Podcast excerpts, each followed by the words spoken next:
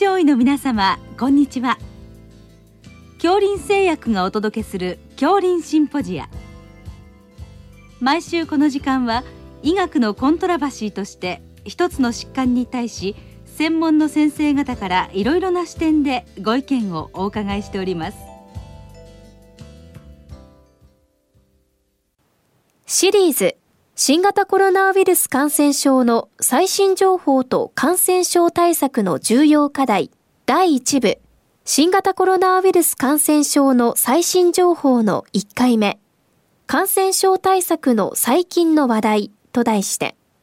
国立国際医療研究センター病院国際感染症センターセンター長大曲則夫さんにお話いただきます。聞き手は三越厚生事業団顧問中村春夫さんです。なお、この収録は電話収録で行っております。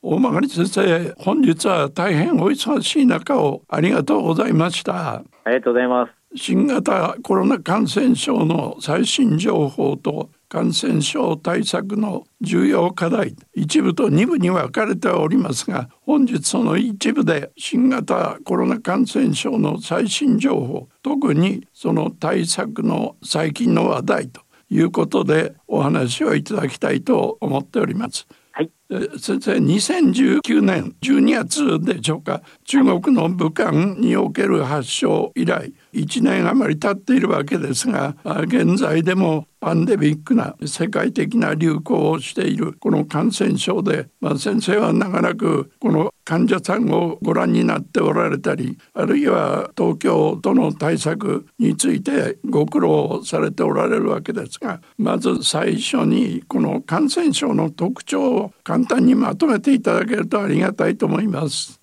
はいこの新型コロナウイルスの感染症なんですけども原因となる微生物はもう名前の通りでしてあのコロナウイルスです。でコロナウイルス自体はもともと人間にいわゆる風邪ですね感冒を起こすウイルスなのですが、まあ、これがまあ病原性が高くなったものこれがあの今回の新型コロナウイルスです。はい、で、まあ、それによる感染症が今起こっているというのがあります。はい、でじゃあもともと風邪のウイルスなのだから、まあ、軽くて済むだろうという印象を持ちがちです、我々はですね。はい、で確かにそれはそうでして、実際に検査で陽性になる方のうち、まあ、80%以上の方がですねあの非常にまあ無症状に近いか軽い症状で済むということは分かっています。なるほど。えー、症状も微熱ですとか、あと喉が痛いですとか、えー、そういったものがまあ出てくるんですが、はい、じゃあ普通の感冒と全く一緒かというとちょっと違う印象を持っています。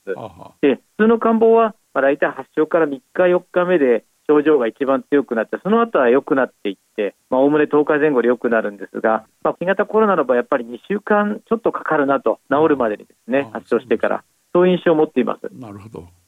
でやはりその全体の患者さんのうち最大2割程度の方がやはり急に悪くなって酸素が必要な肺炎になるというのがこの病気のやはり一つの大きな特徴ではないかと思います。はい、普通の風邪のウイルスの感染症だとなかなかこうはなりませんので、はい、ものすごく特徴が多いと思います。はい、で中でも陽性になった方のうち東京ですと約100人に1人ですねの方が非常に重症の呼吸不全を起こして人工呼吸が必要になると。それぐらい重症になるというのがこの病気の大きな特徴だと思います、はい、ありがとうございます、はい、それでは対策面でのお話をいただきたいと思いますはい、まずあの個人的な対策として、ええ、まあ、感染ルートから考えればやはりマスクとか手洗いとか、え、密を避けるとか、会話を慎むというようなことなんでしょうか。はい。あのですねまあ、やはりあの他の風邪のウイルスと一緒で、いわゆるその口から飛ぶしぶき、飛沫、あるいはそれよりもうちょっと小さいマイクロ飛沫といったものでうつるというのがこの病気の特徴です。なるほどですので、かからないようにするには、よく日本でも3密って言いますけれども、はい、その飛沫、あるいはマイクロ飛沫からいかに自分を避けるのかということが重要になるかと思います。なるほどお互い距離を取るですとか、あるいは閉鎖した空間にいると飛沫を浴びますので、そういったところを避ける、あるいはこれ喋っていてマスクをしてない、あるいは歌っていてマスクをしてないとですね、飛沫やマイクロ飛沫が飛んで相手にかかりますので、あるいは自分がもらえますので、それをマスクをして防ぐというのが、まずは一番重要かとあの思います。はいただ、このウイルス自体はあの環境でも一定の期間生きているといいますか、増える能力を持ったままでいるということが分かっています。ですので、そこに接触をして、例えば自分の目を触ったりですとか、するとうつるということも分かっていますので、はい、そういうことを起こさないように、やっぱり手をきれいにする、手指衛生をするということも非常に重要だと思います。はい、あの、はい、先生、インフルエンザの時には、うがいとか手洗いが強調され、マスクは少し重要視されていなかったんではないかという気がするんですけども。ええ、先生のおっしゃる通りだと思います。はい、あのインフルエンザの時はどちらかというと、まあ、症状がある方に対してマスクをしてもらうという考え方だったと思います。えインフルエンザは症状がある方が人にうつしやすいということが分かっているものですから、ただ、これ新型コロナの場合は、ちょっとやっぱ違うのはですね、症状があるときだけではなくて、一見症状がないときでも人にうつすということがあの分かっています。特に発症する2日前ぐらいからそういう状況になると言われています。ですので、そうした無症状の方も人にうつさないようにという意味で、まあ、とにかくマスクをつけましょうということが、あのこの病気では強調されていると思います。わかりました。はい。あと先生のお話の中で重症化のお話をいただいたんですが、はい。まず重症化の防止対策というのはあるんですか？あのですね、これ実は議論になっているというか、なかなかまだ確立したものはないのですが、あのまあ、やはり高齢の方、あるいは持病のある方が重症化しやすいということは分かっています。で一つ今考え方として出てきているのは、はい、そういう重症化するリスクの高い方々に対してですね比較的早い段階で発症して早い軽い段階でですね治療をすると、そうすると重症化が防げる可能性があるんではないかということが少しずつ分かってきています。なるほど。で具体的には、これは残念ながら欧米が先先行しておるんですが、あのいわゆる抗体製剤ですね、を軽症か中等症の方ぐらいに使うと、その後の重症化や入院を防げるといったような知見が海外から出始めました。でそういったそのアプローチが日本でもあの近々できるようになるのではないかと期待をしています先生のところでも具体的にもやっておられるんでしょうか？はい、えー、重症化予防という意味ではですねあの一つ、いわゆる回復者結晶ですね、はい、えー、回復された後の方から、いわゆる血液をいただいて、結晶を取ってですね、でその中でも非常に中和抗体価が高いものだけをえり出して、でそれを軽症か中等症ぐらいの方に投与をすると、でそれをちゃんとランダマイズドコントロールトライアルで、えー、やるという形で今あの、特定臨床研究を行っています。なるほど。ありがとうございました。次に先生、社会的なあるいは公衆衛生面からの対策これもたくさんあるかと思いますけど、はい、簡単にまとめていただけるとありがたいと思いますが、はい、まず入国あるいは検疫ではどうでしょうか？そうですね、まあ、どの国がどうこうっていうのはないんですが、ただ一般的には海外でもこの病気は非常に流行しています。はい、日本より流行の度合いが厳しいところもあります、はい、ですので海外から来られる方がコロナを持っているということは十分あり得る話です。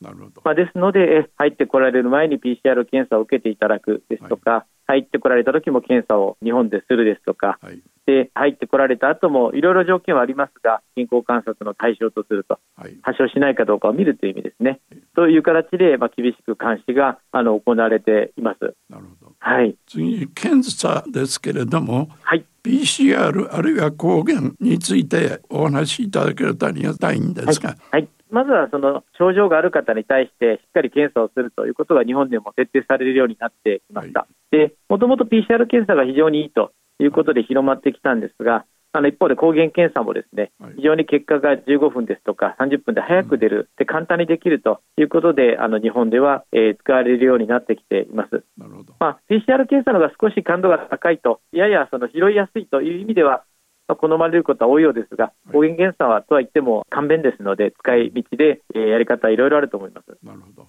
はい、えー、感染者を見つけるのに下水というサンプルを使ってはどうかという案がありますが、先生いかがですか？えあの下水はですねあの個別の患者さんを探せるわけではないんですが地域にこの新型コロナのウイルスが入り込んでいるかどうかということを見るという意味で非常にあのいいのではないかと思います。実際にさまざまないくつか日本でもいくつかの地域で検討が行われていまして、はい、まあ、実際にウイルスゲノム自体を PCR で拾うということは成功しているということは伺っています。やはり公衆衛生的なサベランスという、その一つの手段ということであの期待をしています。薬はまだできませんでしょうか？そうですね。薬はまだ発展途上かなと思っています。はい、一つはやはりウイルスが体で増えすぎると、えー、細胞死がたくさん起こって、そのせいで、まあ、免疫が拡乱されるということが問題だと言われてますので、ウイルスを抑える抗ウイルス薬が今、試されています。で、レムデシビルという薬は多国籍のあのいわゆる国際共同試験で症状が改善するまでの期間を短くするということが示したんですが、まだその亡くなるリスク、致命率を下げるというところには至ってないというところです。あとはデキサメサゾン、つまりそのウイルスがすごく増えて細胞死が起こって免疫が拡乱された段階では強い炎症が起こりますので、まあ、それを抑えるという意味でいわゆるステロイド、デキサメサドンですね、が使われるようになりました。これもあのイギリスで行われた大規模試験で効果があると、特に亡くなるリスクを下げると、はい、いうことが示されてあの使われています。これはすごくあの効果があって意味があったと思っています。ただまあ、やはり一度悪くなってしまうと、これらの薬でもなかなか病性を抑えるのは苦労しますので、治療としてはまだまだかなと思っています、はい、あと最後にワクチンの話をいただきたいんですが、はい、日本でもやっと始まったわけですけれども、えー、拡散のワクチン、メッセンジャー RNA とか、はい、DNA、あるいはウイルスのタンパク質を使うとかいくつかあるかと思います、はい、先生も打たれたかと思いますけど。はい打ちました。1回目と2回目で違いますか？あのですね、実は僕はまだ2回目を打ててないんですが、ただ自分の仲間多く2回目打ったものから話を聞くと、まあ、やはり2回目の方が1回目よりも強く局所の痛みが出たりですとか、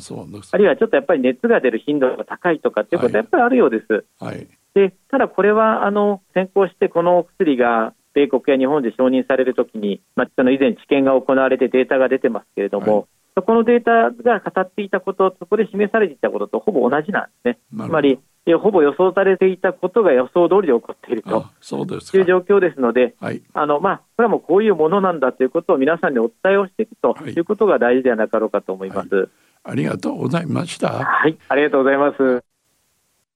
シリーズ新型コロナウイルス感染症の最新情報と感染症対策の重要課題。第1部。新型コロナウイルス感染症の最新情報の1回目。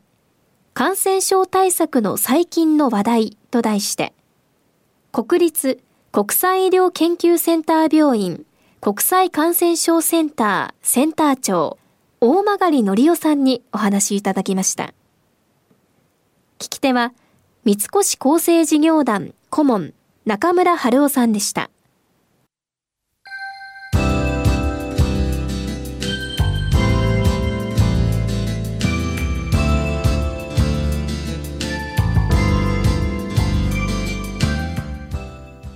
それでは恐林製薬がお送りしました恐林シンポジア来週をどうぞお楽しみに